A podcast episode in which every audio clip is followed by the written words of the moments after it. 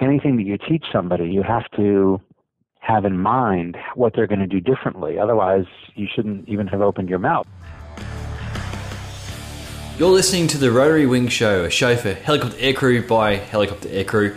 Each episode, we travel the world to hear from the people that fly and support helicopters to learn a little bit more about their stories and pick up some tips along the way. If you want to catch up on past shows or see photos from the episodes, then head over to rotarywingshow.com.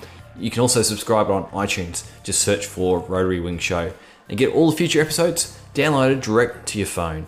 I'm your host, Mick Cullen. Welcome back, folks. We've got uh, episode 16 for you today. And as we're going to air, we're in the middle of the G20 conference here in Brisbane, Australia. So, plenty of rotary wing uh, activity in the skies above Brisbane. On the US contingent, we've got uh, three Ospreys. So, the V 22s have been floating around, uh, obviously supporting uh, Obama's arrival. And there's two US uh, Marine Sea Kings. So, obviously, Marine 1, whichever one carries Obama in. So, basically what happened today is the Air Force One landed at Amberley, which is the local Air Force base, and uh, President Obama basically got out, jumped on the Sea Kings, and then the uh, three Ospreys and Sea Kings took him into town. So on the Australian side, we've had the Blackhawks training for the last uh, week and a bit here around Brisbane, and there's several photos of them kicking around the internet, doing approaches and dropping troops off, and also having uh, troops suspended on ropes underneath them.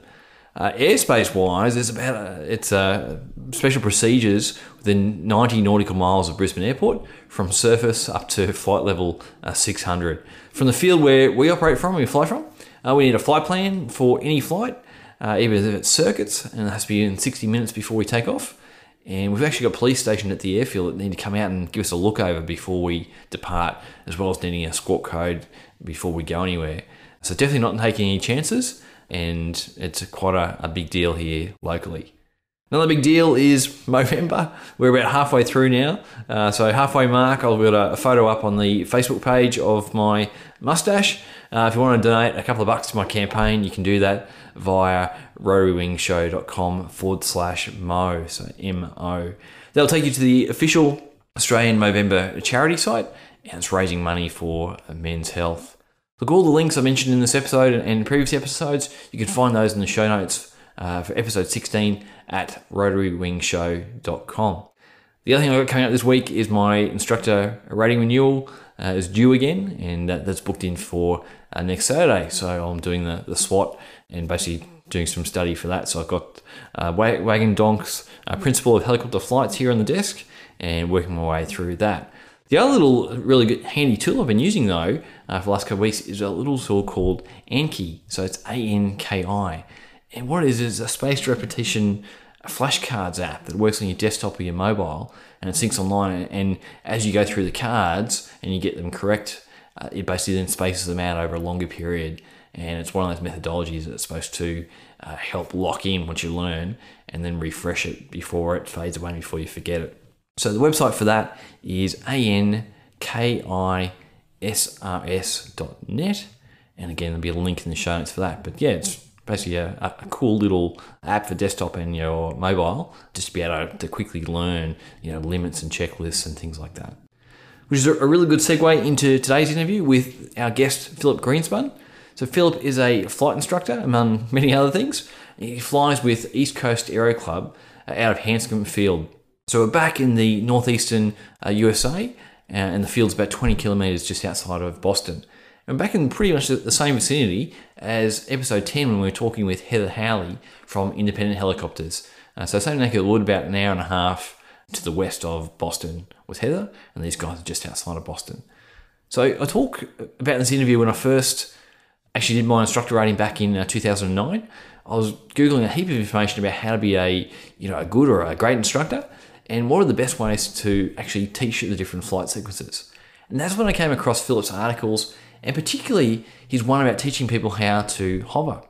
So Philip holds an ATPL, he's a CFII, so an instrument instructor on both fixed wing and rotary wing.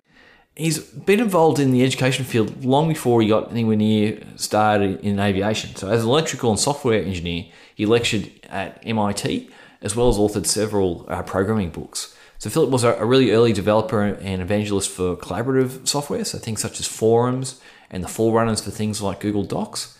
So next time you're arguing online at, at PPRuNe or Blade Slappers about the best way to, to skin a cat, you might have Philip to partly thank for that. And if you read Philip's articles and after you've listened to him talk today, you'll find he brings a really deliberate and thoughtful education based approach to flight training. So let's get stuck into the interview.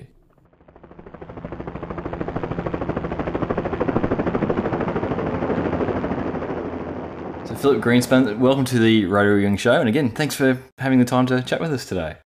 Oh, thanks for inviting me. Yeah, Philip, like I was telling you before we started the call, that um, you know you do a lot of writing, and I guess we'll talk about your, your previous careers before you go into the flying and the, the lecturing that you do. And that's how I first came across your material. And ever since, when I've been doing searches online through Google, quite frequently uh, your pages and your articles come up. So it's just one of those feedback things there. But the first article, as I said, was I found was in 2009. You wrote one about how to teach hovering, and it's quite different to how most folks would learn to hover and most instructors would do it. So I was going to kind of start off with that, and then we can circle around to a, a few different bits and pieces. So, can you go through what you wrote in, in that article about teaching people to hover and, and how you do it, and if you've changed any, any since then? Well, you know, it started off when uh, an instructor at our flight school managed to wreck on, on R22 while um, ostensibly teaching a student to hover on his second lesson. And, you know, I questioned him, you know, why would you let the student get so far out. You know, they they had the helicopter 30 feet uh, up in the air. They had the helicopter at kind of extreme bank angles and pitch angles, and you know, I questioned him as to, well, what, what are you doing? You know, why why would you do this? Why are you letting the student get this far? And he said, well, they're learning. You know, I said, well, what are they learning? And he said, well, you know, the effect of the control. So I went back and thought about, well, what do we really need to teach when we're teaching hovering? And I realized very quickly, you know, it can't be that they are learning the effect of the controls, and that's why they're doing such a bad job for five or ten hours. It's got to be something else because you know I can always teach a current airplane instrument pilot to hover the helicopter on the first lesson. What's the difference between that person and a novice pilot in a helicopter. You know, they, they neither of them have ever flown a helicopter before. They don't know what the controls do and how much you move on control versus what it does to the helicopter. So I realized the difference was that the airplane pilots are very sensitive visually to seeing small attitude changes. And if they see a small change, they'll fight it with a control input. And for the first uh, five or ten minutes, their control inputs will be wrong or too big or too early or too late. But you know, after those five or ten minutes, they're able to translate their visual skill and seeing what the right attitude looks like into uh, holding the helicopter in that attitude. So I said, look, you're trying to teach them a visual skill, so it doesn't help for them to see the helicopter moving through 10 degrees of uh, pitch attitude and 25 degrees of uh, yeah. bank. So that really changed, uh, I think, the way people were teaching at our at our school, and uh, it is better to take the helicopter back as soon as it gets kind of out of the normal range of where a helicopter should be hovering. And it also helps to tell the students, you know, this is not a new maneuver that you're learning. If you can hold the helicopter at a constant pitch attitude, then that's a hover. And it's exactly the same skill that they've been practicing in midair. It's just that it's a little more sensitive when you're close to the ground you know the uh, the effect of having the nose down a little bit is not that you know you go faster and you descend a little bit. It's that you know you're going to be moving over the ground when you didn't want to be or didn't expect to be. So uh, it's an easier transition for students to know that the hovering is the same task as uh, midair and one of the big takeaways, I guess, I took when I was reading through that and then going out and, and looking at that as a, as a new instructor was at that point in someone's career as a helicopter pilot and a couple of flights on the belt, we're not teaching them how to recover from unusual attitudes or extreme attitudes. As you said, we're just teaching them to pick up those tiny uh, changes off from uh, from zero zero, essentially from straight and level. Right. And to yeah expect them to be able to recover from a you know as you said a super high nose or a, a roll attitude is probably a bit too much for them at that stage. Yeah, and it just didn't have any teaching value, and that was the thing. Not only was or, or was it putting the helicopter at risk? You know, an R-22 on a summer day doesn't have a lot of reserve power, so if it builds some inertia up towards the ground, it uh, probably probably will keep going until it hits the ground. That's not so true in an R-44 so yeah, so they were putting the helicopter at risk, which might be okay if there's some pedagogical reason. So we do put the helicopter at risk from time to time, you know, doing a steep approach. If the engine were to quit, you know, the helicopter would probably be bent. But there is some teaching value to that. Whereas here, you know, there was no teaching value and yet uh, the helicopter was at risk and the student was burning up a lot of extra time that they were paying for for no reason. All right, Philip, and you're you're based in Boston at the moment. Can you just talk a little bit about um, where you're doing the flying training at, and a bit about the company there? Yes, so I work for East Coast Aero Club, which is about a 30-year-old flight school. It's where I learned to fly airplanes, starting about 13 years ago. And the school got a couple helicopters, so I began to learn helicopters.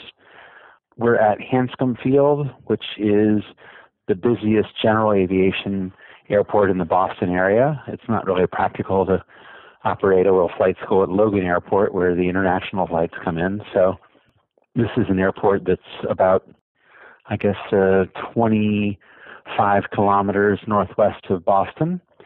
Uh, it's in, you know, an area of a lot of suburbs and high tech companies and stuff. So it's just packed with Gulfstreams and other business jets, two flight schools, a lot of privately owned airplanes, it's a big runway. It's a seven thousand foot long runway. And do, what do you, don't you don't use feet for runway in Australia anymore, do you? So I guess it's about two thousand meters. Yeah, it changes. Um, sometimes we it's into backwards and forwards. Okay, yeah, but it's a big enough runway to operate a 747 uh, if it's light, and uh, the military operates some airplanes there too. It's an it's an active Air Force base that uh, doesn't have any real based airplanes, but still the military brings airplanes in from time to time. So we have a very busy airport with a control tower and uh, lots of Gulfstreams, you know, heading out to Florida or uh, California or even inter- international. Um, and uh, it's you know it's a good place to fly, but it's very expensive. You know, hangars are expensive, fuel is expensive, so that's the downside. But it is very convenient to um, people who live in the Boston suburbs or in Cambridge, right across the river from Boston. And I missed it if you said how many helicopters you have there. We have two R44s now since we, since, since we wrecked the R22. Now we're now we're back to our two R44s. Gotcha. And is that and you said that's where you first got your first taste or your first experience with helicopters was there at East Coast? Yes, I learned to fly in the R22, and then I was an instructor in an R22 at East Coast Aero Club. I'm I'm still surprised that I'm alive after teaching auto rotations uh, for hundreds of hours in the R22, but I guess I was lucky. And you just re- you've written a recent article on auto rotations as well. Again, that you've got a, a slightly different approach to it. I have. I guess in interviewing instructors, they seem to greatly overestimate what a student can do and what a student can learn. You know, the idea that an instructor can sit there and tell the student, you know, do this and this and this and this. You know, I think you, as a teacher, you know, maybe every 10 seconds you can say one thing to a student that the student will remember and implement and uh, focus on. But you have to really pick what you're telling them. And usually the most valuable things you can tell them are to, you know, make a power adjustment or make an attitude adjustment. Anything else, like, well, look at your airspeed, or you know, you should be going faster. You know, you're just convincing they're persuading the student to actually fly worse by looking inside instead of outside at the horizon, which is their attitude indicator in the helicopter. We do have an instrument trainer, but you know, if they're just a primary student, of course, or, or doing autos, they're they're not supposed to be using the attitude indicator for that. They're supposed to be looking outside. So yeah, for autos, I guess the standard approach is the you know the student's supposed to do the scan of look outside, look at the airspeed, look at the RPM, look outside, look at the airspeed, look at the RPM, maybe look at the yaw strings. So people were trying to convince students to do a scan of four items. And I realized, well, that, that means they're only spending a quarter of the time maintaining a constant aircraft attitude. And that's absolutely the most important thing in an auto rotation, like most maneuvers, is the aircraft attitude.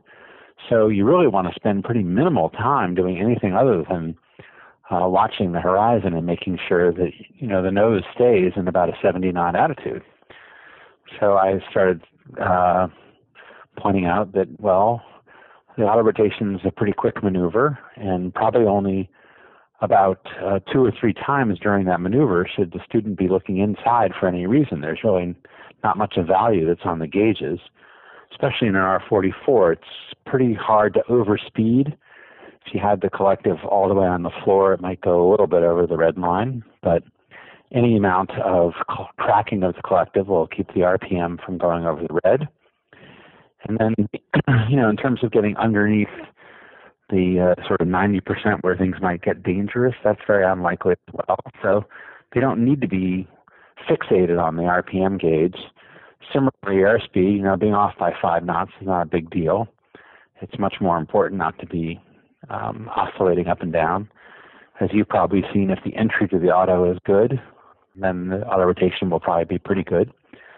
So there again, it's just uh, better to keep reminding the uh, student to look outside, look outside, look outside. Uh, oftentimes when I'm teaching, actually, I'll I'll try to either either cover stuff or just tell them, look, never look inside. If you need to, if you want a reading from one of these uh, gauges or instruments inside, then then you ask me. And I'll tell you, you know, what the airspeed is, but I don't want you looking at the airspeed indicator. It's funny because you get used to it, but I remember back to the first autos I did, and the whole thing was just a blur. It was basically, you know, throttle went off, collective went down, and then all of a sudden we are on the ground, and, and, kind of, it could have been, you know, 20, 30 seconds in between, but it was, it was just, it disappeared within a, a second or two uh, when I was a student. So you do get completely maxed out when you're doing those first couple of autos. Yeah, so the idea that you know you're going to be able to absorb all these factors and these procedures, um, you know, it's uh, it's fanciful to think that somebody who has 15 helicopter hours can actually do more than uh, just sort of hang on and keep a roughly constant attitude. We even tell people, you know, enter at 75 knots because that way the uh, 75 knot power on attitude will be about the same as the 70 knot power off attitude. So you just don't have to do anything. You don't have to change anything from what you see. Just keep that sight picture. Phil, something I really enjoy about your writing and also just listening as you're talking is you, have mentioned a couple of times, you know, you've gone back and interviewed and you've really sort of sat down and thought about the teaching process and what students go through.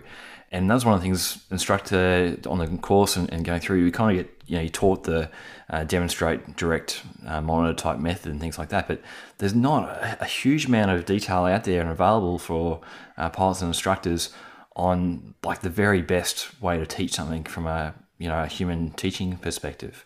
Uh, so that's something I really enjoyed in your bits and pieces. And I've got it, you know, I can only guess it comes back to your experience outside of flying and the, the engineering side where it's such a deliberate uh, thought process. So, can you talk a little bit about how you've seen your previous life blending in with the aviation side of things? Sure. Well, I studied mostly electrical engineering and computer science at MIT here in Boston, the Massachusetts Institute of Technology. And I was an early developer of internet applications, uh, going back even to the early 80s before the web. I was just uh, in love with the idea of computers, uh, a computer server coordinating people working together. And then when the web came out, I said, "Oh, this is great! I'm going to build everything uh, using web browsers, and web browsers are going to take over from desktop applications. You'll have a collaborative word processor. You'll have a collaborative spreadsheet. Nobody will be using Microsoft Office anymore. I was probably predicting, you know, in 1993 that Microsoft Office would be dead and gone and replaced by something like Google Docs by, you know, 1998. so I think, yep. I think I was off by about 20 years, but um, it, the trend seems to be in that direction towards, you know, server-supported collaboration. And uh, because I was one of the few people at MIT who was interested in the web and the internet, uh, towards the late 90s, when students were wanting to know how to build stuff like Amazon.com, I was asked to develop a course on that. So I did develop a course on how to use a relational database management system behind a web server, how to coordinate thousands of simultaneous users, how to build online communities where they can all be on the server at once, contributing their perspectives. And um, I know I went into the class probably the, the second day the second day that I was teaching this class. I I show up in the classroom and I've got my lecture all prepared. I'm going to teach these people. They're sitting there and then send them home with their homework. And I got about halfway through this lecture and I realized you know, what am I doing here? And there's only about 30 students in the class. I have all of their email addresses. I could, if I wanted to broadcast some information to them, I could just email it to them and they can read it three times faster than they can listen. I can modify the textbook, which is on my web server. So, you know, the class time shouldn't be used for me talking to them.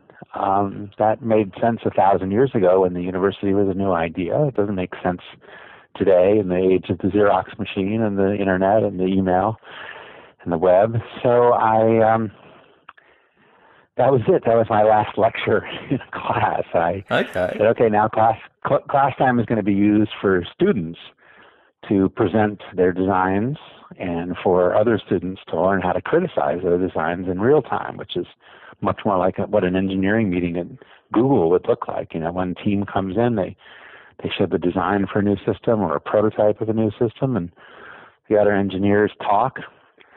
So, um, yeah, so I've always, I guess, questioned, you know, what is the most efficient use of uh, learners' time? And I actually designed a little computer science school back in 2000 where people who already had degrees from a university but you know maybe it was in poetry could come and learn computer science the standard undergraduate curriculum in about a year and i thought well should they take multiple classes at once that doesn't make sense you know they should probably take only one class at a time and then when they've mastered it they can move on and should they go home and do homework by themselves well what if they get stuck so we actually set things up so it's like an office environment. Students could sort of show up at nine, leave at six, work side by side. Uh, there was one course every month, basically, and it was very successful. Virtually all those people, there are about 35 of them. You know, they're all working software engineers today, even though they started off, uh, you know, as English majors or whatever. Okay, and have you seen? Have you leveraged that in a pilot training setting? How, how if, if you walked into East Coast and, and looked at your program and, and the way you do things, uh, Philip, how would it differ maybe from other flying schools? I don't know how different it is. Um, you know, I'm hoping that some of the teaching philosophy that um, I've developed on my web server has uh, trickled down to some of the other instructors.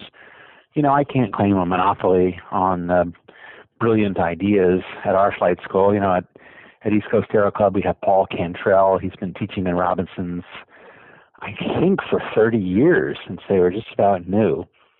And, you know, he does all the crazy auto rotations, zero airspeed stuff that you might do if you took that factory course. But, you know, instead of a one hour flight, you know, you can fly with Paul every weekend and be doing these insane auto rotations and throttle chops. I, I'm not sure why he's still alive. Again, he's just done most of that in the R22 over his his career. And then we have Mike Rhodes, who's a, also been doing this for probably 25 years at least. Who's an FAA designated examiner. So I've done my small share. You know, I've I've uh, got the curriculum approved by the FAA for teaching under what we call Part 141, a more structured um, way of teaching. But uh, I don't want to say that we're that different from other flight schools. Um, I do think that we have, like I said, a, a more thoughtful approach. We question instructors about why they're teaching what they're teaching. There's a, a required by regulation briefing for students in the R44. For anybody who's going to fly an R44, you have to learn about energy management and you have to learn about um, blade stall and low rotor RPM. I don't know if you have something like this. It was it was put in after a lot of accidents in the R22. And you know, we find instructors that we hire, so they've come oftentimes from other flight schools. And we say, well, why are you telling this to the student? What do you, you know, why are you doing it? And I'll say, well, it's required by the regulation. Or, how are you hoping it'll change their behavior? And they can't answer. And I say, well, look, anything that you teach somebody, you you have to have in mind what they're going to do differently. Otherwise, you shouldn't even have opened your mouth. There's no reason in talking, no reason to talk to them unless they're going to change their behavior. So you, you know, so we, we would go through it and talk about energy management and autos, and I would say, well, look, why is this going to change their behavior? What are they going to do differently now that they have this knowledge? And for me, the answer is, you know, they'll they'll fight their natural inclination to uh, pull back on the cyclic as they're getting near the ground and, and bring their airspeed down, let's say from 70 knots to 50.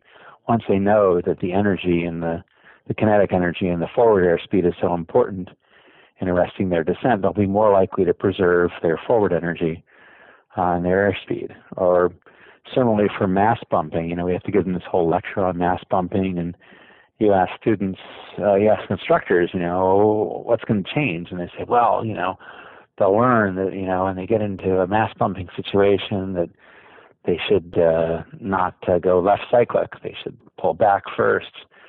I said, well, look, the, the accident records show that people who had that training in the military and elsewhere, they, they didn't react. You know, their natural reactions were too strong to, you know, they could not be overcome by the trained procedures. So I said, you know, when I teach them that, I'm hoping that what they'll learn to do is just not fly when it's super gusty and bumpy. And if they do, to keep the airspeed low because you're much less likely to get into mast bumping if you're going, you know, in an R44 about 90 knots or less.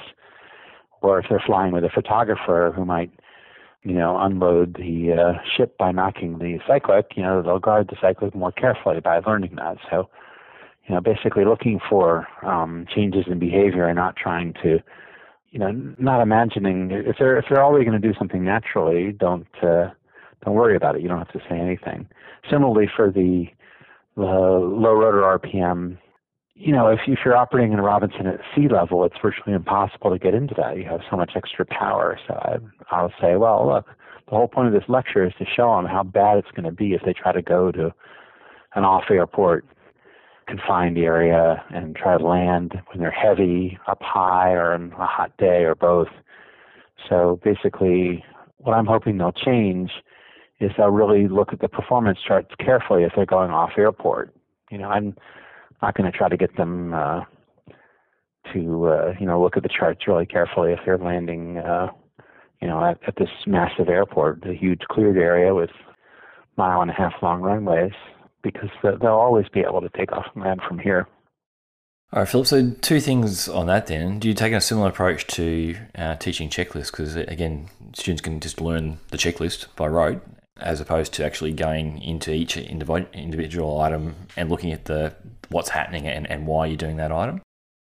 Yes, to some extent. Uh, I think I really, one thing I like to grill instructor applicants on is you know, why would you turn off the hyd- why would you throw the hydraulic switch and see if you can disable the hydraulics? You know, why would you want to do that? And a remarkable number of instructors, and remember, they come to us for an interview with 250 hours at least.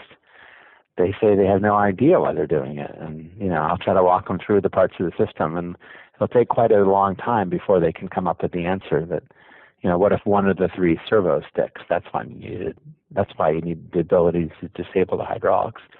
So yes, you know, since I was a, I've been a jet pilot and I fly a Pilatus PC-12 right now. Oftentimes as part of a two-pilot crew. Uh, I'm very, uh, I'm very checklist oriented. Although uh, for something like the Robinson, I actually, I'm, I'm more interested in the final flow check. That is one difference between our flight school I think, and others. I'm actually more interested in the final flow check, starting at the compass and going down to every gauge and every switch, including the fuel gauges. I'm more interested in that than I am in the Robinson checklist, because I think if you skip out on, you know, testing the Sprag clutch, you know, I, I've I've flown 2,000 hours in Robinsons, and I've never uh, had a problem with the Sprag clutch, but I've tested it every flight. But you know, plenty of people get into trouble because something's not set right because uh, their fuel is too low. So I actually stress a flow, a jet-like flow, top to bottom,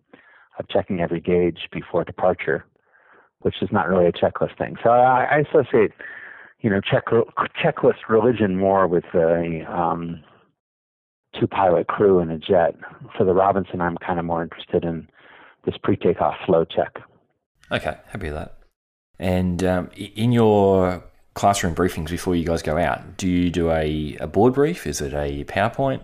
Um, do you have paper notes? If we sat there and watched you do a, a briefing, how how how I think we, I think we usually use um, you know a printed out version of the lesson plan and uh, just a whiteboard. So it's not that extensive. I wouldn't say it's you know military like.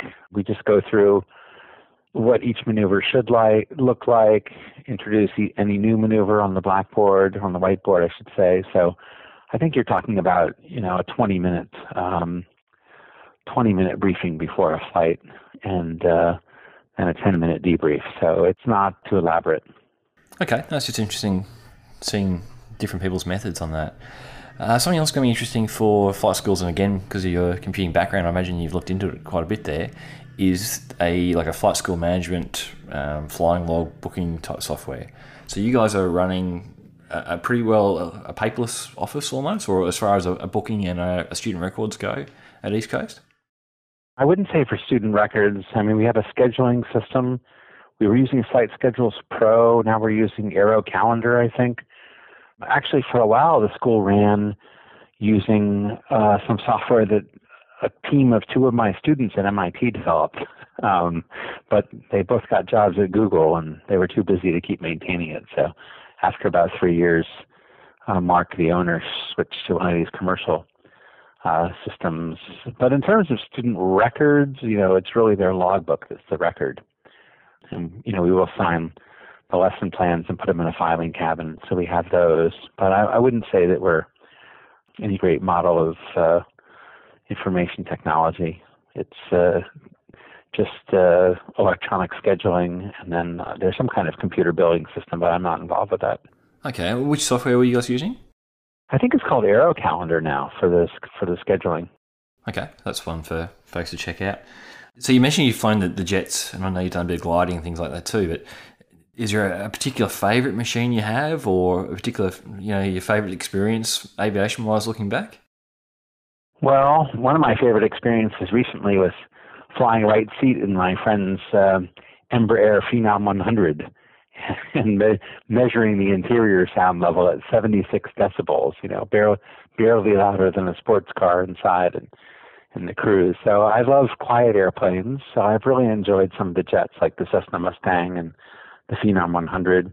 I'm type rated in uh, the Mustang also in the Canadair regional jet. I remember I flew uh, regional jets for Delta for a little while for a Delta Airlines subsidiary called Comair, and um, this was back in 2008. It was a really hot day, and we were we picked up this super grumpy freight pilot from uh, I guess I don't know where he maybe he was commuting to work. So we were going back to Cincinnati from Portland, Maine, and he was hitching a ride, and the airplane was full. We had 50 people in the back plus the flight attendant, so there was nowhere for him to sit except in the jump seat. So he's in the cockpit with us for this. I don't know. It's about a three-hour flight, maybe. And he found out I was new, and he just went on and on about what a terrible job it was, and what kind of an idiot was I to think that uh, you know I could start a career in the airlines, and kind of a fool would want to work for nineteen thousand dollars a year, which is the entry level regional jet uh, pay in the U.S and I pointed to this uh, massive duct that we have in the cockpit that was spewing out air conditioning, and I said, "That's all that I need to love this job." You know, I, I've never flown an airplane that had air conditioning before. I'm I'm so happy, just you know, not dripping with sweat like I would be in a Cirrus or a Robinson. It's and, uh, uh, sometimes it's the little things. Yeah, so right now I'm enjoying the Pilatus. Um, the PC-12 is uh, a fun airplane. You know, I've always for airplanes that I've all you know ever operated privately, it's always been a question of who or what are we going to leave behind. You know, and the Pilatus can hold up to 11 people. It's got a bathroom. You can throw bikes in. It's it's a little bit on, you know, it's noisier than a jet, which I don't love, and of course it's slower, but usually we're kind of running around regionally, uh, so that's not a huge deal. Uh, but it's it's really nice to uh, be able to take everybody. And where have you gone? I know there's a, you, and again, back on the writing side, like if anyone wants to fly, I think it's from Boston to Alaska where you've written up the the guide, but uh, you, know, you got quite a lot of information there. But where in the world is the, the flying taking you?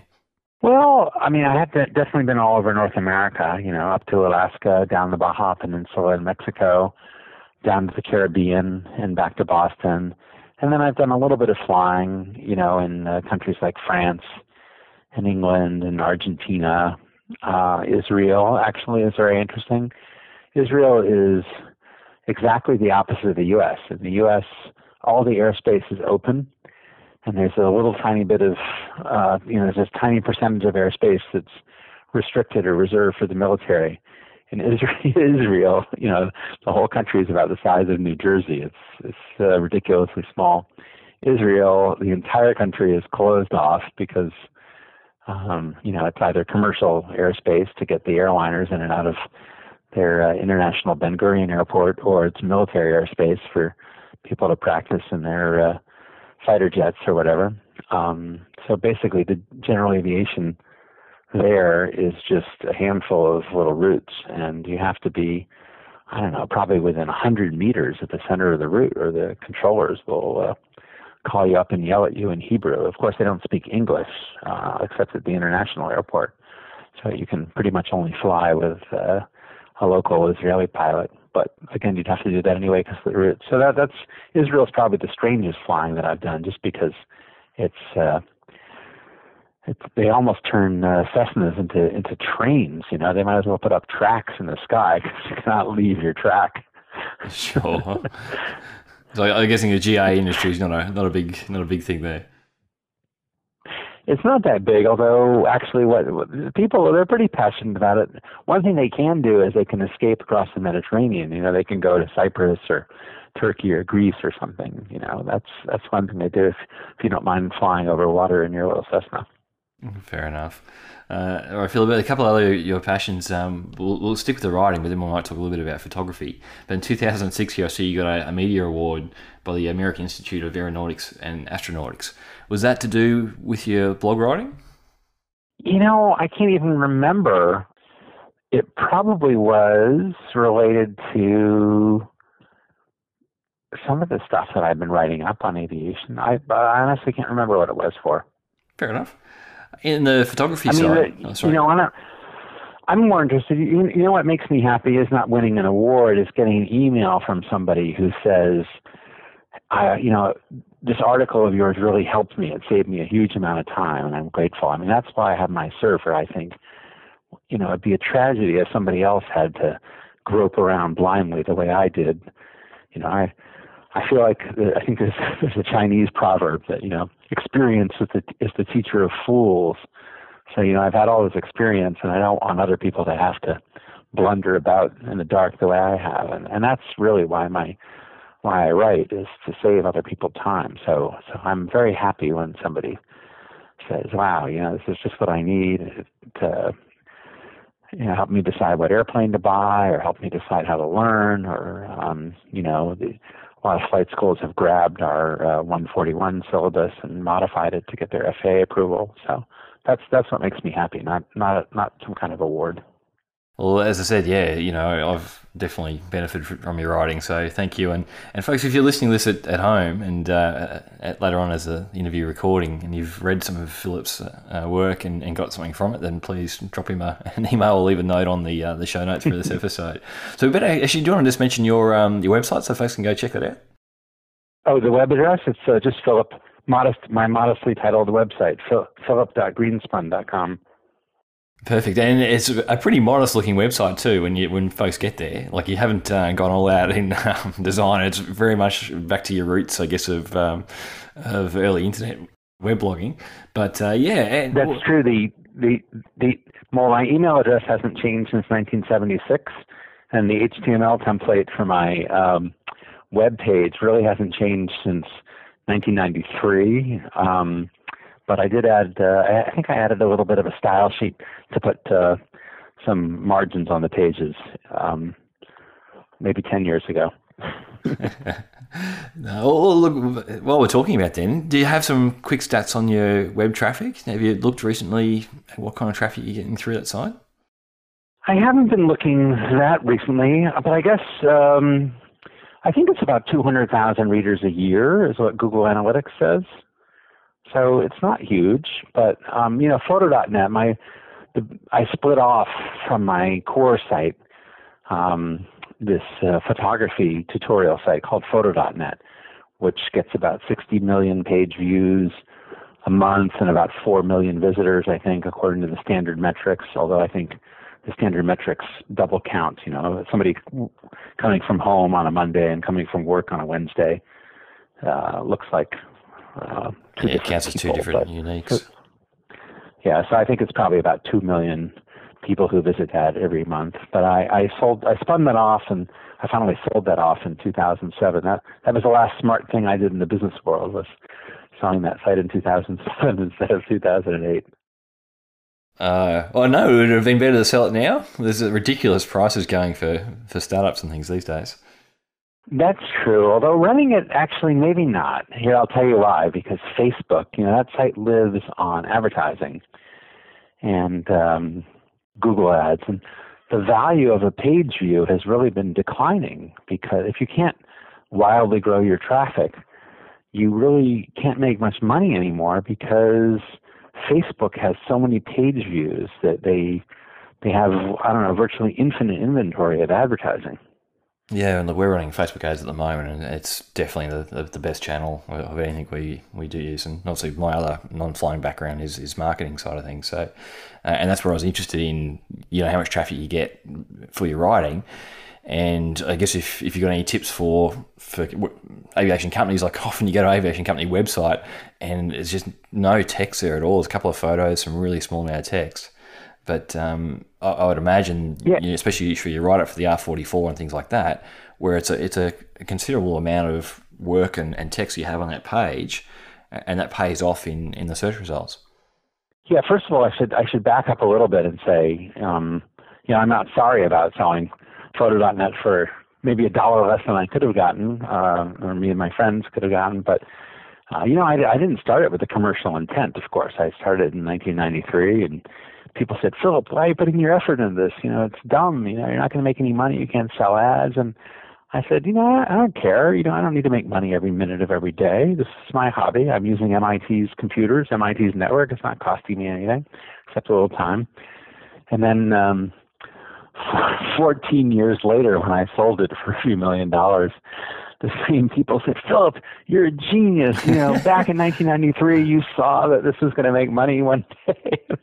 like, well, you know, I'm not really sure I did see that far in advance. Um, so yeah, text. It is interesting. Commercial companies are very stingy with text, you know, and very stingy with teaching. And I think it's strange whenever people say, "Well, how do I get more visitors to my site?" I would say, "Well, I put something useful on your site." You know, if you're a close friend of mine works at a, uh, a pharmaceutical company, and you know, I said, "Well, God, they could have a high school biology textbook. You know, they could just produce a free high school biology textbook and put it on their site and drive a lot of traffic. And a lot of people would be grateful that this big rich pharma company, instead of giving them a bunch of marketing stuff about how much better you feel if you take some pill. Um, they say, hey, that's where my kids uh, go and uh, learn their biology because a lot of high schools have adopted it. You know.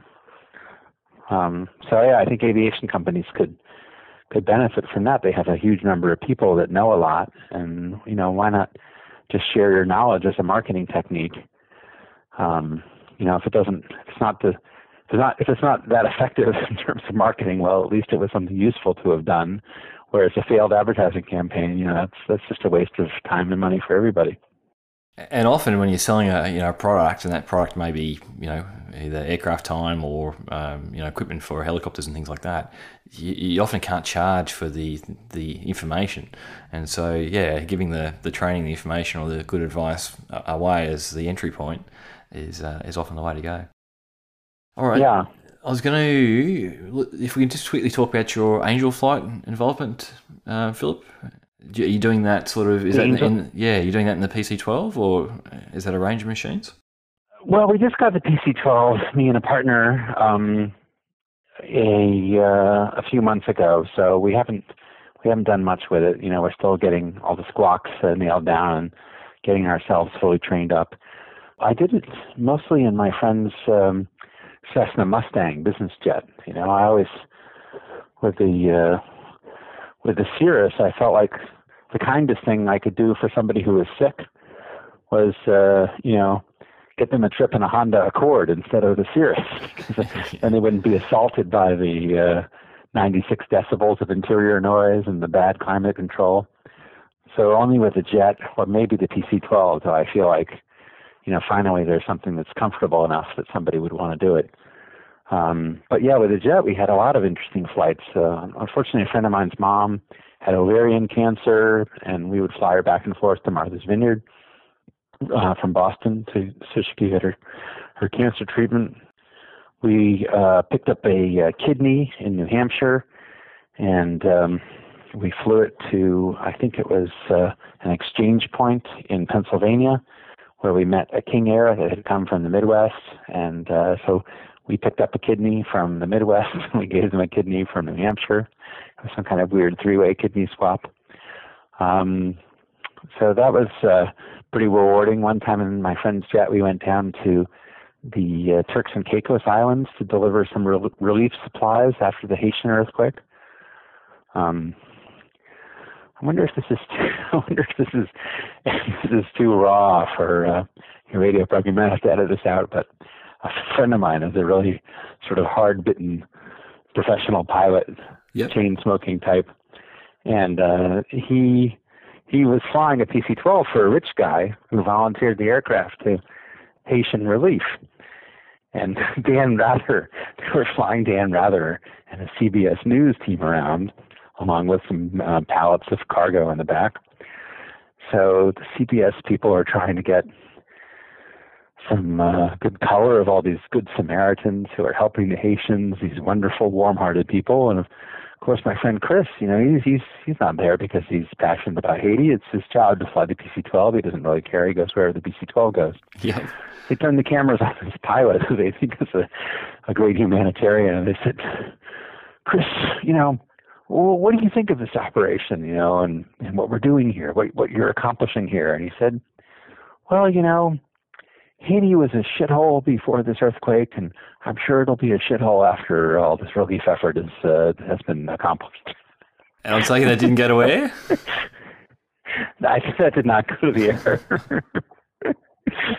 so, so, yes, I too participated in the Haitian um, uh, hurricane relief. Um, we took, uh, like I said, tents uh, to uh, Turks and Caicos that were then ferried to a pretty remote area in a uh, Beechcraft uh, Baron. Excellent. All right. Well, is there? I don't know. We've covered a bit of territory. Let's uh, look at looking at closing that up now. Uh, if you could go back in time to when you're first learning to fly a helicopter, is there a couple of tips you would have liked to have picked up earlier rather than later in the game?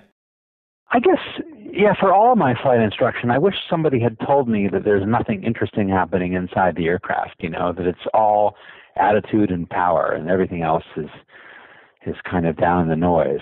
So basically, you know, be looking outside 95% of the time and find an instructor who can limit his or her pointers to things to do with the aircraft attitude and things to do with the aircraft power. Uh, I don't think there's that many of them. Again, because most instructors don't have don't seem to have thought about what they're teaching.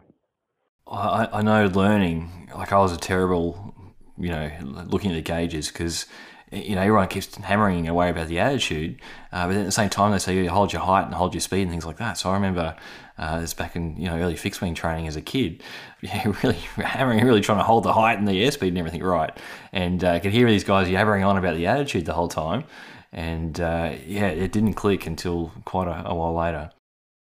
Yeah, but you know, anybody who can, if you can hold a constant attitude, everything else takes care of itself. So, yeah, telling somebody to you know hold your airspeed or watch your airspeed or something. I mean, that's that's exactly the opposite of what an instructor should be telling um, the student. And actually, in, in instrument training in the air in airplanes, one thing I'll often do is cover up everything except the attitude indicator and have actually we do this in the helicopter too. And we just have the pilot try to hold a constant attitude on the attitude indicator, you know, within one or two degrees.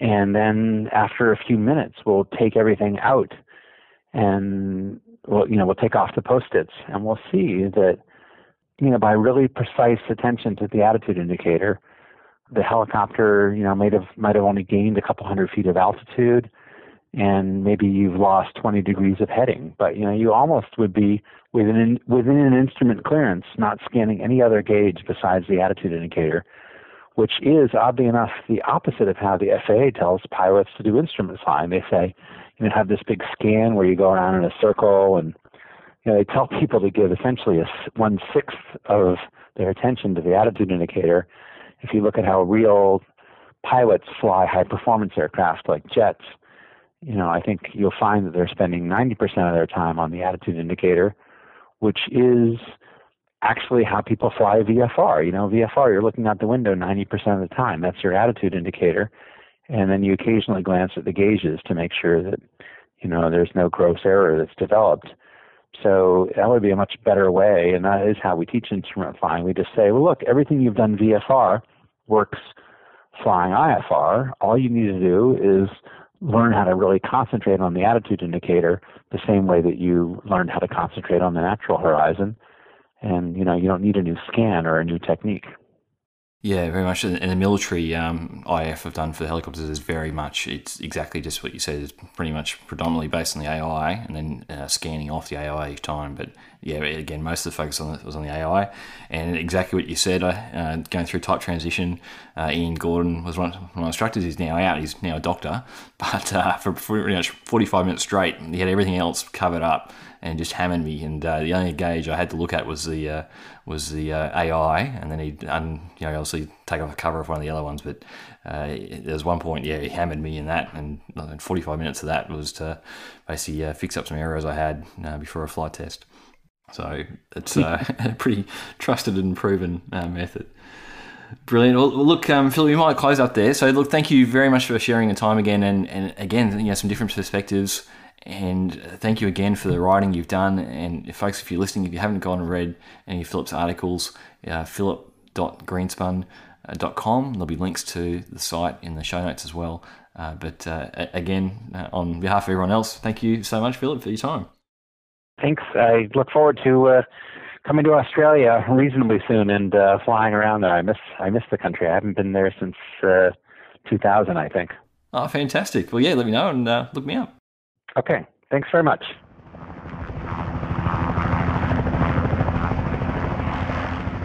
You can check out many of Phil's articles on his website at philip.greenspun.com. He also has a, a, Wikipedia page that covers many of his achievements and some of the phil, uh, philanthropic uh, projects he's involved in if you want to look that up.